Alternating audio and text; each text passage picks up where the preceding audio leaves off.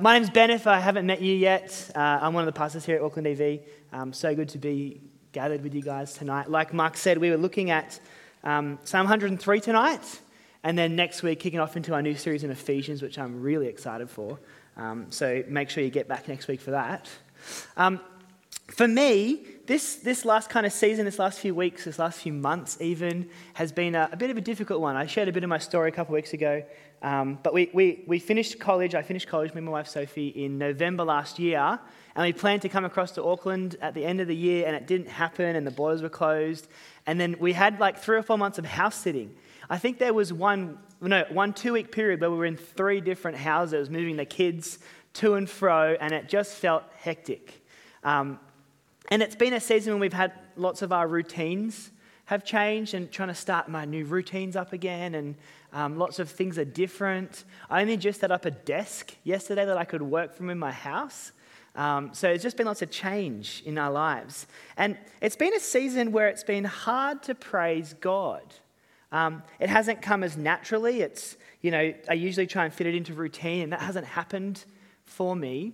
And, and so, with all the change, all the anxiety, where are we're going to live, what are we going to do, where are we're going to stay, I found that harder. Have you experienced a season like that in your life? Um, a season where, you know, praise of God doesn't necessarily come naturally. Maybe you're here tonight and you don't know God. You don't want to praise Him. And, and um, you're like, what's church all about? I'm just here exploring this stuff. Um, if that's you, that's great. It's so good to have you here with us as well. Um, tonight we're going to look at um, praise. And, and Calvin, the reformer, he's an old dead guy in church history.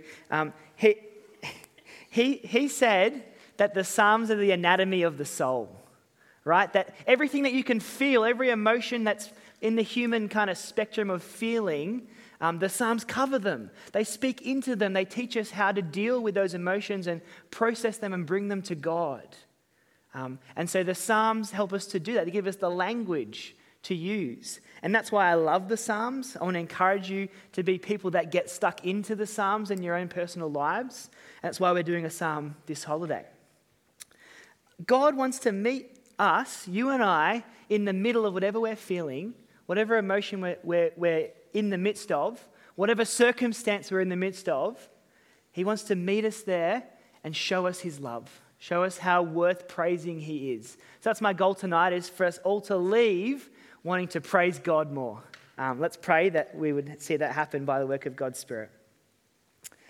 Father God, we want to praise you more. We want to see you more clearly. We need your help tonight. Would you give us a fresh look at your character, your heart for us? Would you fill us with your spirit as we get into your word and as we see more clearly, or even for the first time, who you are and how you have acted towards us? Um, we pray that you would do that work in us tonight. Amen. I've got an observation about praise and then three things that this psalm will teach us about praise. So it's in your handout, you just have it there. The observation is that we need help to get our praise on, it doesn't always come naturally. And then the three things we're going to look at is firstly, um, it's the character of God. That is what we most praise Him for. Secondly, he, the God that we praise knows us and forgives us in covenant love. And then thirdly, to rightly praise God, we need to fear Him. So that's where we're going to go tonight. Um, we're going to work through it in the outlines so stay with me. In, um, so my observation is that we actually need help to praise God. So have a Bible open. We're going to just kind of work through the psalm. Um, pick it up with me in verse 1. If you don't have a Bible, you can kind of share with the person next to you. I'm sure they'll be happy to share. Uh, all right. My soul, bless the Lord. On all that is within me, bless his holy name. My soul, bless the Lord, and do not forget all his benefits. See, the Psalms, they were this kind of the hymn book of God's people. Um, they would kind of do what we're doing now. They would gather together as God's people and, and kind of they in the temple, and, and the, the, the um, conductor would say, Hey, we're going to do this psalm. And they would open up their, I don't know, maybe a scroll. I don't know what they did it on. But, and then they'd sing the psalms together, they'd pray them together. And, and do you see what David's doing here? Rather than instructing the congregation of a, of a temple, of a Jewish congregation to praise God, who's he talking to? His own soul his own kind of innermost self, his own being. And he's kind of, you know, what's he doing here? He's, it's self talk. isn't it? He's reminding himself to praise God, to not forget his benefits. Um, you know, David was human like you and I, and he had times when he would have walked closer with God and felt further away from God. And he needed this reminder. That's kind of, it's human to need that. And so what does he do? He, he reminds himself of all the things that he's got to praise God for. See it in verse 3 with me. He says, He forgives all your iniquity, He heals all your diseases, He redeems your life from the pit, He crowns you with faithful love and compassion, He satisfies you with good things. Your youth is renewed like the eagle. See, David lists all these gifts that have come from God forgiveness, satisfaction, renewal, all these different things that have come from God. And if you know anything of David's life, you'll know that he needed these gifts that he, he was a man who committed murder. He was a man who, rather than listen to God and do things his way, he decided he was going to do it his way instead. He built a temple not to make God look great, but to make his own name look great. He's a man who needed to find satisfaction in something else. And so he, he, he reminds himself of all these benefits. And the pit is kind of this poetic way of speaking about death and destruction. It's the language of um, being destroyed. But God hasn't treated him that way, has he? God has shown him life and mercy and grace. And so David's thanking him. He, he describes his experience as being made new like an eagle um, this, this kind of process of renewal. And I was kind of, I was Googling eagles because I was like, what's that about? Um, eagles are constantly losing feathers and growing new ones. This constant process of molting and renewal. And, and, and so David says, well, the eagle, that's like my experience of God's love and mercy towards me. I'm constantly being renewed. Uh, it's, it's poetic, isn't it? And here's a quick little tip as you read poetry. The Psalms are poetry.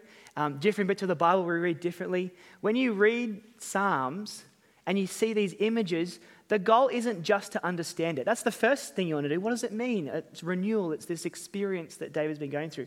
But actually, it's poetry, it's designed to make us feel something. And so, as you go through, you're reading the Psalms, slow down, um, spend some time on the images, see what they um, make you feel, dwell on them a little bit. David reminds himself of all that God has done for him, how worth praising he is. And you and I, we need to do that too. I remember um, I was dating Sophie and engaged to Sophie, my wife, um, long distance, three hours apart. I was on, up north, she was three hours south. And we'd hang out, she'd come up, you know, we'd see each other for a weekend or whatever. Um, and it was so good. We'd have, you know, fun dates, go places, heaps of fun. And then she'd go home, and I wouldn't see her for a week or two. And I had to keep reminding myself this is the woman I want to marry. This is the, the woman I want to spend the rest of my life with. Um, even though I knew how great she was, I just forgot over time. Um, and I needed that reminder. And that's us with God. Um, we might know it um, intellectually, but actually, do we know it in our hearts? We need to remind ourselves, we need to preach a sermon to ourselves to help us know and feel how good God is to us. There's a few ways that I try to do this in my day. Um, I try to start my morning spending time with God. Um, often, I, read, last year actually, I read a psalm every morning, and it was one of the best things I could have ever done. We were in lockdown for some of that, and just to start my day with God like that, um, it was it was so good. Um, I don't know, you know, I know not all of us are morning people, but where are you going to fit God and being reminded to be thankful and reminded to praise God into your everyday life? Um, tie it to a routine. Do it after dinner or do it after you shower or, you know, fit, go for a walk and put your audio Bible on. Um, fit it into your everyday routine. Make a habit of it because we need that help to be reminded how praiseworthy God is. Um, maybe for you, it could be getting a friend and saying, hey, let's send each other a text every week saying, what are you thankful for? Um, just a simple thing like that to remind each other to bring gratitude and praise into our lives. I don't know if you've seen, thankfulness is a real craze at the moment, like on Instagram and stuff. People are there, who are they thankful to? Right? The universe. We know the God who we praise and can love and, and knows it intimately. Thank Him. It's so good.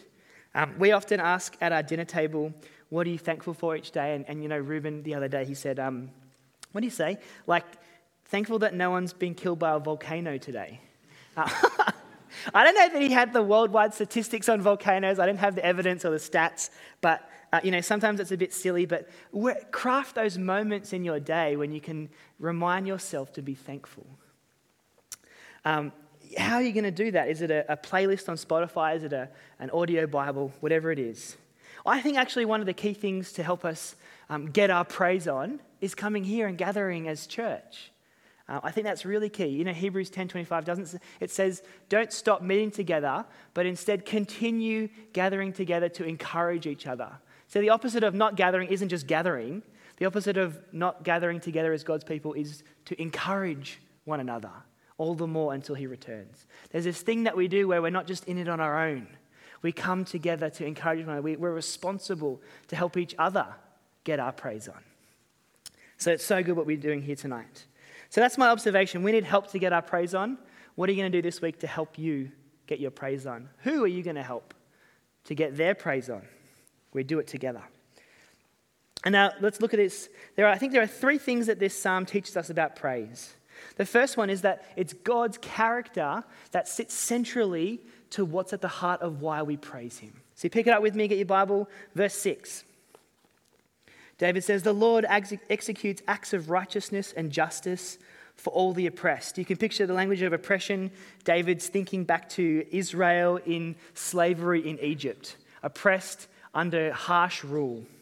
Verse 7 He revealed his ways to Moses, his deeds to the people of Israel. He's thinking back to the way God has acted in history. The plagues to change Pharaoh's mind to let them come out of Egypt. The provision of parting the Red Sea so they could go through the manna and the water in the desert out of nowhere solely so that God could provide for them. He's acted in mighty ways to his people. But notice it's not just what God has done that sits at what is at the heart of David's praise. See verse 8. He says, The Lord is compassionate and gracious, slow to anger and abounding in faithful love. He will not always accuse us or be angry forever. He has not dealt with us as our sins deserve or repaid us according to our iniquities. See, the focus of David's praise here is not what God does, but who God is. This is a quote um, this verse in verse 8. It's a quote from Exodus 34, and it's probably the most quoted bit of the Old Testament in the Old Testament. It's a quote that reverberates around the, the Psalms, the Pentateuch, the um, prophets in the, going on. They all go back to this moment. And in this moment, what's happened is God has brought Israel out of Egypt, Exodus 34. He's saved them. And Moses goes up on the mountain to meet with Israel. And what do Israel do? They think, I'm going to take all my jewelry off, my earrings, my necklaces. They um, take all their gold off, melt it down, turn it into a cow, and worship it. Like that, they've just been saved by God, and that's what they turn to. And so God is furious. He, he, he has this mind to kind of wipe out Israel. And, and Moses says to him, No, don't do that. Like, think how silly you'll look if you kill these people that you just saved and Moses says, I need to know that you'll forgive us. I need to know that you're for us. I need you to show us your glory. And so, what does God do in that moment? What would you do in that moment? You could show Moses uh, like the, the solar systems and the universe and all the stars that you'd made and say, There's my glory. Look at the majesty of the universe. You could parade in front of Moses all the animals and say, look, there's the giraffe. Look, there's the rhino. I don't know what's the most, I really like meerkats. Um, they're my favorite animals at the zoo. Look at my glory in the animals that I'm parading in front of you. But he doesn't do that. He doesn't do that at all. He doesn't even show his glory in like thundering down judgment on the people.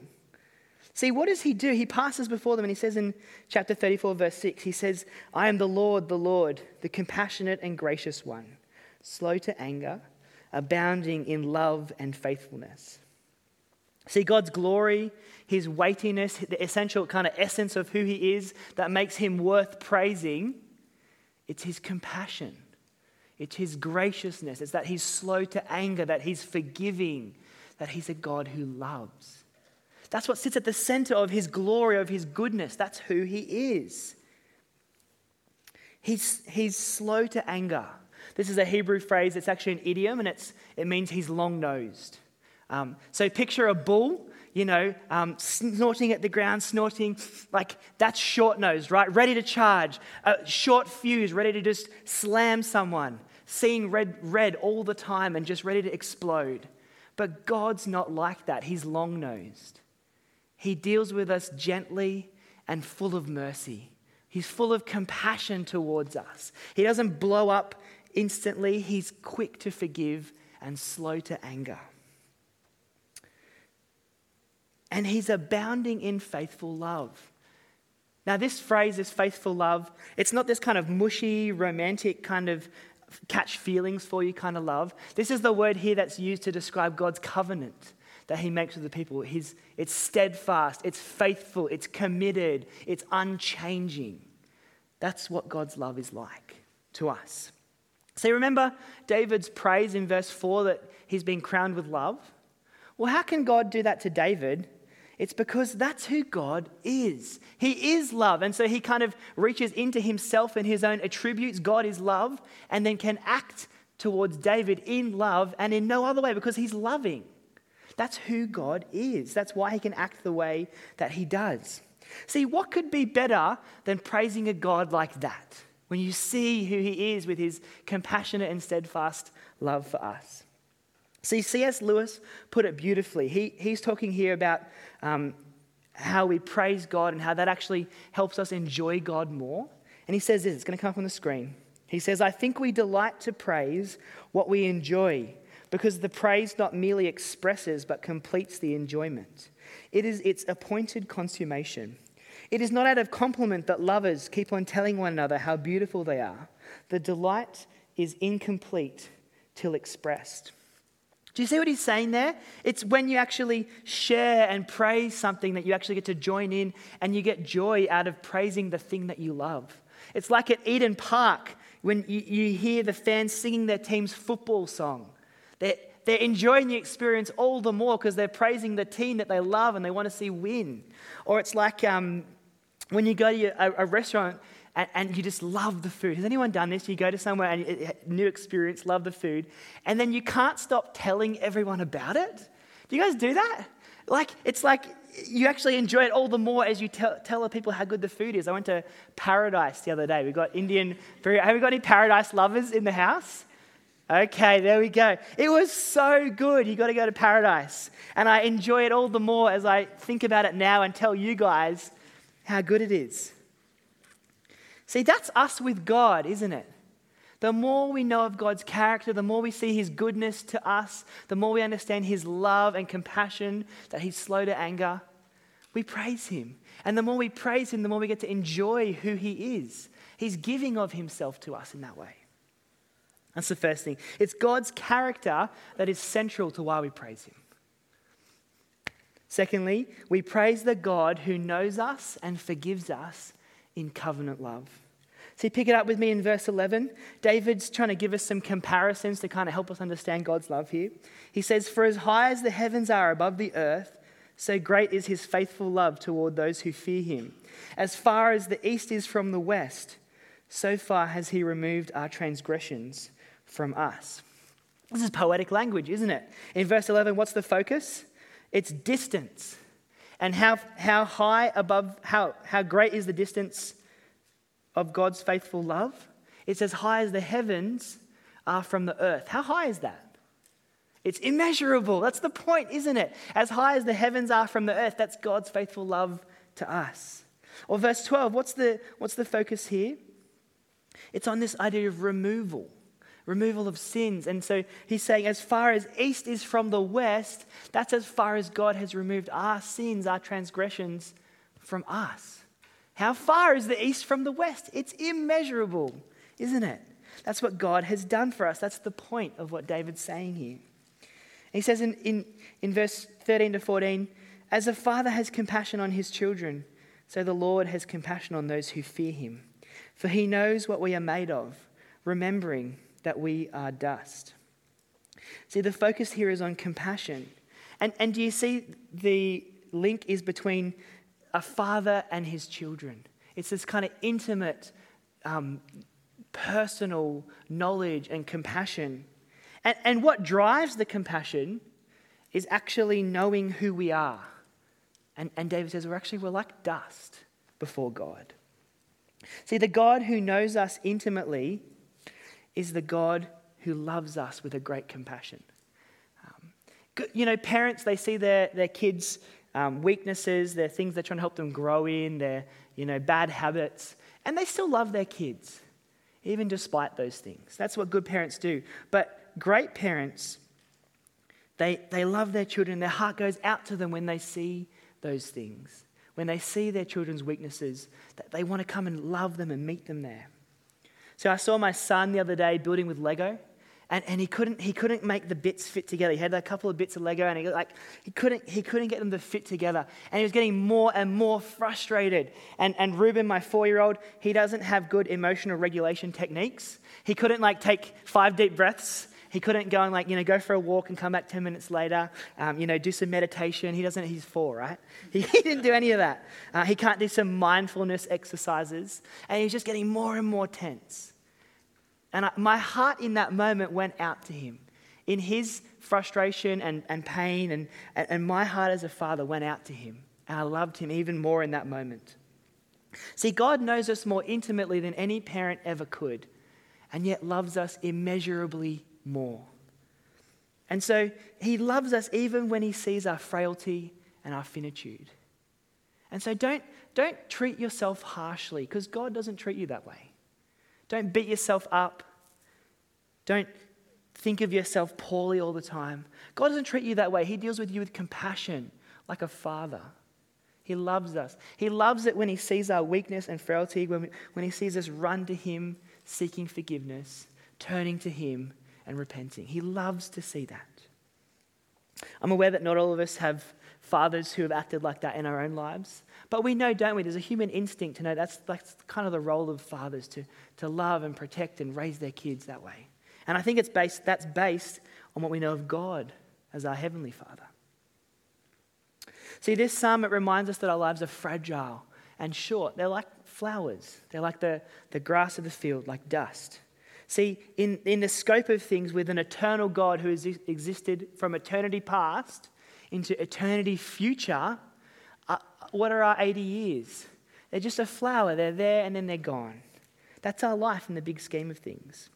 But see how, how David contrasts the, the kind of frailty of our lives with his love. Verse 17. But from eternity to eternity, the Lord's faithful love is towards those who fear him, and his righteousness toward the grandchildren of those who keep his covenant, who remember to observe his precepts. See, God's in the business of keeping covenant love despite our sin and our frailty. See, that's the story of the Old Testament, isn't it? Um, God makes a promise to the people of Israel and he says, I'll be your God. You can be my people. I'll bless you and you'll, you'll live with me and you follow me and, and things will be great. But if you don't, then actually I won't be your God and I'll curse you. And, and the story of the Old Testament is actually Israel's continual failure to listen to God, to love God, to put Him first in their lives. It's a continual failure. Each of the leaders of Israel fail. The people continually fail. They have good moments, but they end up all failing before God. But the great paradox of the Old Testament is that even though God made this covenant with them and they both had parts to keep their bargain in the covenant, what does God do? He still shows steadfast love. He continues to forgive and show mercy because he's not short nosed, he's long nosed. He continues to do it time and time again through the Old Covenant. It keeps going on. And, it's why David can say in verse 10 that God won't treat him as if his sins deserve. Why is that? It's because David knows the heart and the character of God, that he continues to forgive him, continues to renew him with mercy. But I think David said it then in a way that actually points forward points forward to his life and his experience of God. See, I think this psalm, and I think actually all the psalms, are Jesus songs. They actually speak forward to our experience more fully in Jesus. See, in Jesus, we see what David could only see in part. We understand, don't we, how God could not deal with us as if our sins deserve. Romans 5 8 says this God proves his own love for us in this. While we were still sinners, Christ died for us. How do we know God's love for us? Christ on the cross dying for us. We too are just like Israel. We continually don't even live up to our own standards, let alone God's perfect standard. And He continues to forgive us time and time again. He continues to show us covenant love and mercy time and time again. He loves it when we come to Him and apologize and repent and say, God, I've stuffed up again. Can you forgive me? He'll always welcome you in.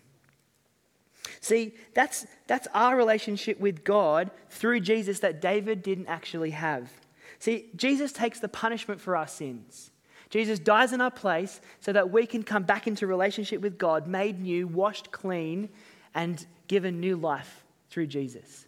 We understand this psalm much more fully than even David, the person who wrote it, could have. See, how much more than David do we have to praise God for? Heaps more. We've got such a deeper experience of God's love for us at the cross in Jesus.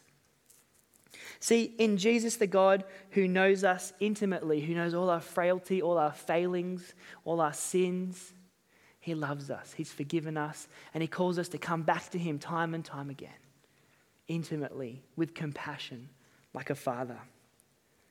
He keeps forgiving us in His covenant love. Now, isn't that a God worth praising. Yeah? And I think the third thing that this psalm teaches us about praise is that actually we need a healthy fear of God if we're going to praise Him rightly. See, David uses the language of fear three times in this psalm. Did you pick it up? Did it seem weird to you when the Bible was read out earlier? Verse 11, it says, So great is his love to those who fear him. Verse 13, the Lord has compassion on those who fear him. Verse 17 the Lord's love is with those who fear him. What's, what's the language of fear doing in a psalm? It's all about God's love, his steadfast love, his forgiveness, his slow to anger, his compassion. That seems like odd language, doesn't it? Why is he using the language of fear? Well, I think, here's my take. I think the language of fear is designed to help us see the, the bigness of God. That there's a God who has made everything and sits at the center of the universe, and our lives are actually not about us. That we were created by a God of such immense kind of power and scale that he made the world and the whole universe with a word. That, and it was just all spoken into existence. See, this is a God who towers over us.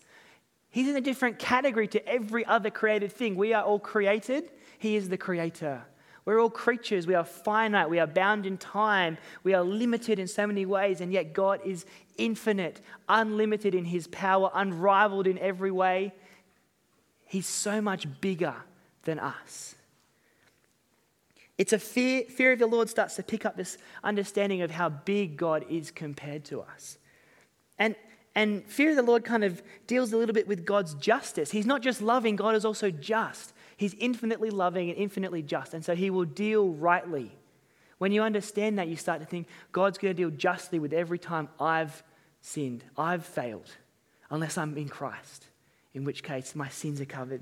So there's this fear of the Lord which covers his bigness, covers his justice. But I think this psalm helps us understand a third aspect of the fear of the Lord. See, we're going to come to Jeremiah 33, and, and this will help us to understand this psalm a little bit more. See, this passage is going to come on the screen. It's all about the new covenant blessings that God is promising through his prophet Jeremiah to the people that are going to, that it's going to come soon to them. And we see it fulfilled in Jesus, right? This is a, a new covenant Jesus promise. He says in Jeremiah 33, verse 8, he says, I will purify them from all the iniquity they have committed against me, and I will forgive all the iniquities that they have committed against me, rebelling against me. This city will bear on my behalf a name of joy, praise, and glory before all the nations of the earth, who will hear of all the prosperity I will give them. They will tremble with awe because of all the good and all the peace I will bring about for them.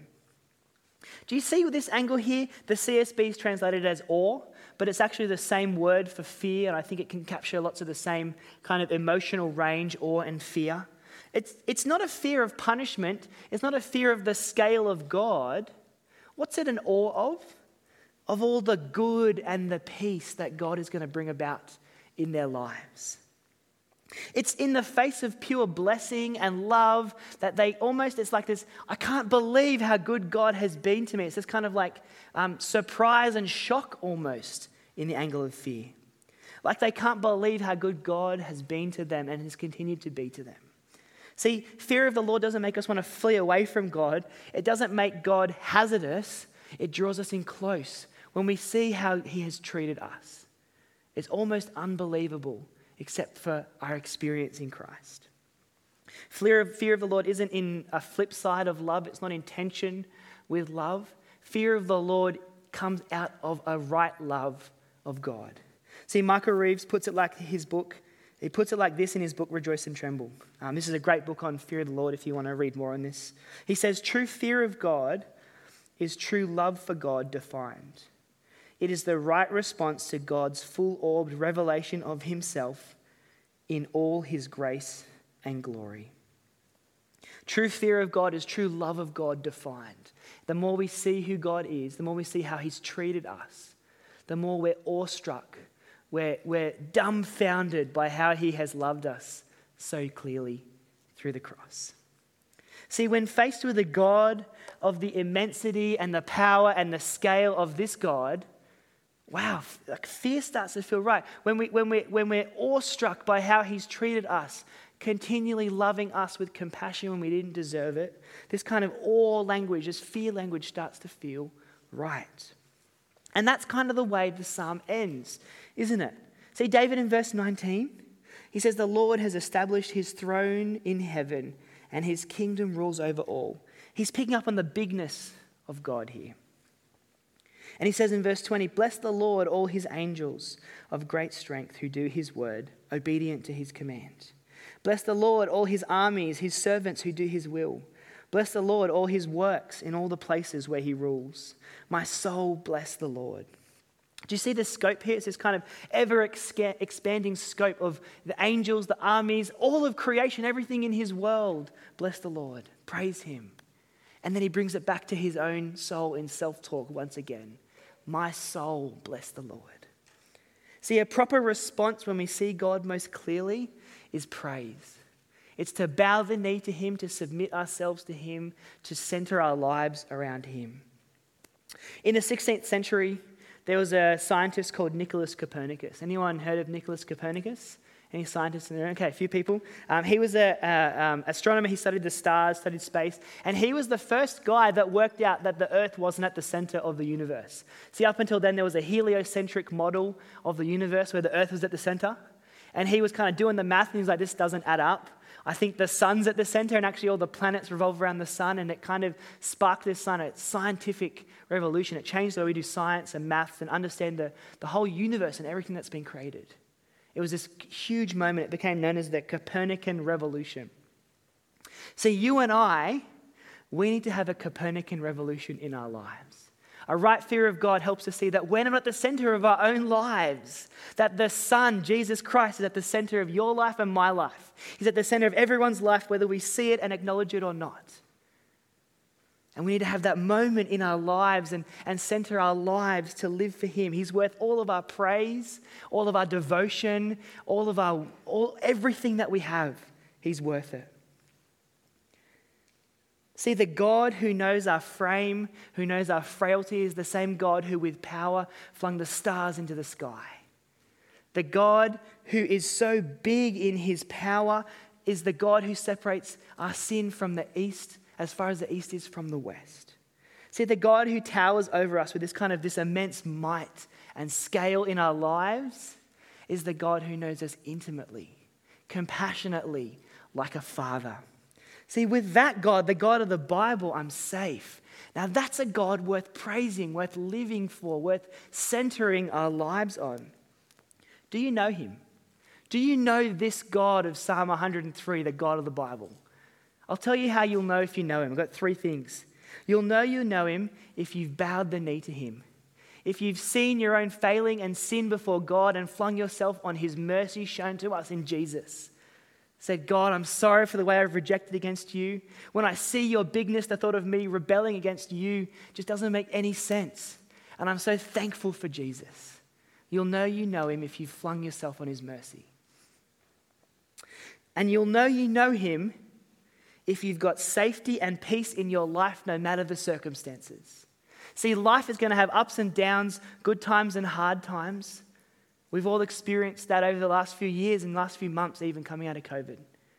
But if you know the God of the universe, the God who towers over everything, who's in control of everything, whose heart is for you and never changing, then you can have peace and safety even at the lows, even in the valleys. That's how you'll know you know God. And thirdly, you'll know you know Him if you want to live to bring Him praise. If you can't stop sharing about Jesus in your own life, if you can't stop reflecting on the goodness of God, His bigness, His love, His character to you, there's a, there's a, a spiritual vitality um, a health check question for you. Do I find it burdensome to talk about God?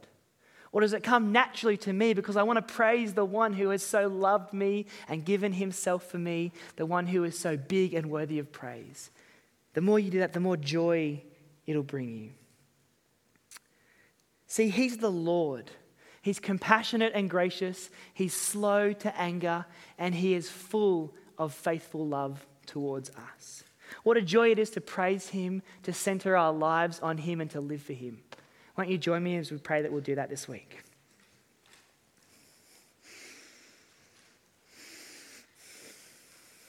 Father God, we've seen more clearly tonight how big you are.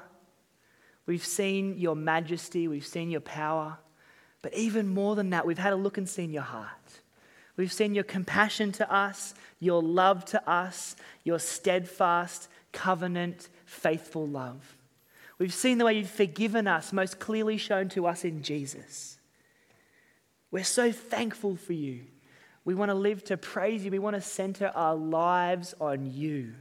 Would you help us this week to praise you, not just in song in a second, but in our actions, in our, in our moments that we have, in, in, every, in everything that we do this week? Would you help us to live for your praise? Amen. You've been listening to a sermon recording from Auckland EV. We hope you found it helpful, and if you'd like to find out more about Jesus or about church, we'd love to get in touch. So check out our website at aucklandev.co.nz for more details. Thanks for listening.